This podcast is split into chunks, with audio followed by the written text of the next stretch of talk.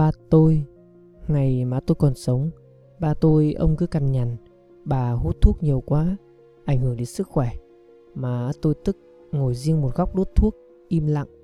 Nay má tôi mất, ra thăm mộ, tôi quên thuốc lá, bà tôi gắt, bắt phóng xe mua bằng được.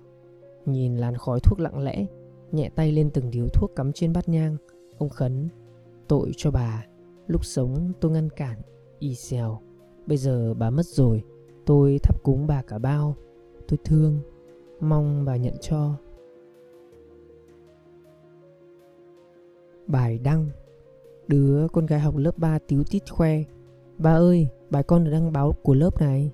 Tôi vừa ghi ghi chép chép vừa gật gù qua quýt. À, một chốc con lại đến bên tôi. Hồi con đi học ba có bài đăng không ba? Tôi quát, lấy bài học đi, không được quấy rầy ba. Con thấy ba đang... Con lảng đi. Nhìn con tiêu nghỉu, tôi chợt nhớ những mùa bích bão thời áo trắng. Mãi tới lớp mười tôi mới có được bài đăng trên báo. Đâu hay như con bây giờ.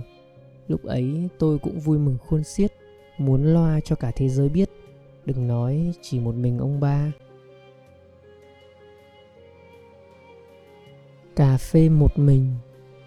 Tôi hay đến quán cà phê nhỏ này để ngồi nghe nhạc và đọc sách, với ly cà phê thật ít đường. Hương vị cà phê, tiếng dương cầm của Paul Marriott và trang sách bông hồng vàng của Potoski lắng lại trong tôi dư vị ngọt ngào của tình yêu và hạnh phúc. Nhưng em lại phá vỡ không gian riêng tư của tôi bằng những vần thơ mềm mại đến nao lòng.